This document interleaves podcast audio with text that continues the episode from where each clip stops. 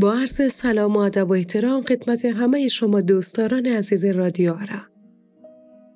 در این برنامه داستان سیبایی داریم از دو بنده عابد و فاسق خداوند که از شما دعوت می‌کنم شنونده باشید.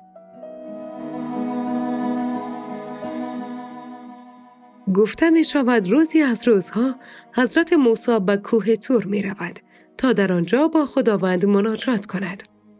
قبل از آن که به کوه برسد عابدی را دید. عابد پس از احوال پرسی به حضرت موسی گفت ای موسی شما که با خدا راز و نیاز می کنید سلام مرا نیز به خداوند برسانید. حضرت موسی در جواب گفت به چشم حتما سلامت را می رسانم. حضرت موسی براهش ادامه داد تا اینکه به یک فاسق رسید. فاسق نیز به حضرت موسی گفت سلام مرا به خدا برسان. حضرت موسی قبول کرد و خود را به کوه تور رساند و راز و نیازش را شروع کرد و خداوند حاجتش را برآورده کرد. آنگاه موسی علیه السلام به خدا گفت ای خدا آبدی به شما سلام رساند. اما سخنی از فاسق به میان نیاورد چون شرمش می آمد که نزد خدا اسم فاسقی را ببرد. از سوی خداوند ندا رسید. ای موسی مثل اینکه یاد از رفته که سلام بنده خوبم را برسانی. حضرت موسی که می‌دانست باید سلام را میرسانده بسیار ناراحت شد و گفت آری آن مرد هم سلام رسانده است. پس از مدتی حضرت موسی علیه السلام از خداوند اجازه خواست و آنجا را ترک کرد.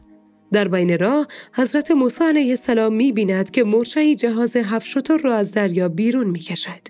با دیدن چنین صحنه‌ای در فکر فرو می رود و با خود می گوید خدایا این همه عظمت و جلال مال تو می باشد چون یک مورچه چگونه می تواند جهاز هفت شتر را به دوش گیرد و از آن آب بیرون کشد. مدتی راه رفت به همان عابد رسید. عابد گفت ای موسا آیا سلام مرا به خدا رساندی؟ موسا گفت آری ای عابد حالا به حرفهایم گوش کن. عابد گفت سراپا گوشم. موسا گفت در راه که می آمدم مرچه ای را دیدم که اساسیه هفت شطور را از آب بیرون می کشید. ای موسا این گفته با عقل جور در نمی آید. شما دیگر چرا از این خیال ها می کنید و باور می کنید؟ آیا این حرف درست است؟ موسا گفت من خودم با چشمانم دیدم هیچ بحثی وجود ندارد.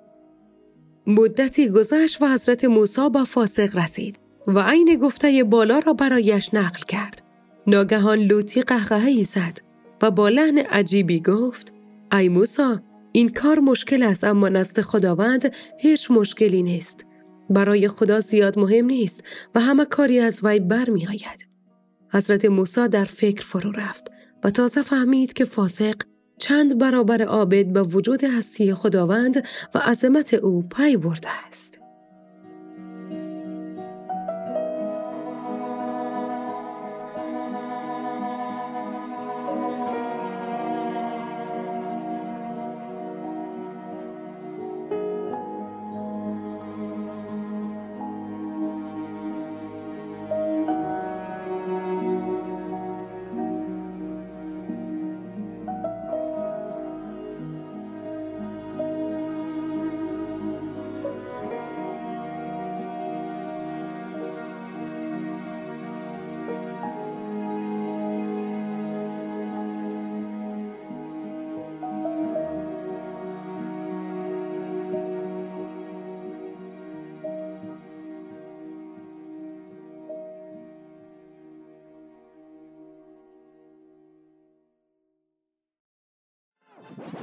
رادیو آرا.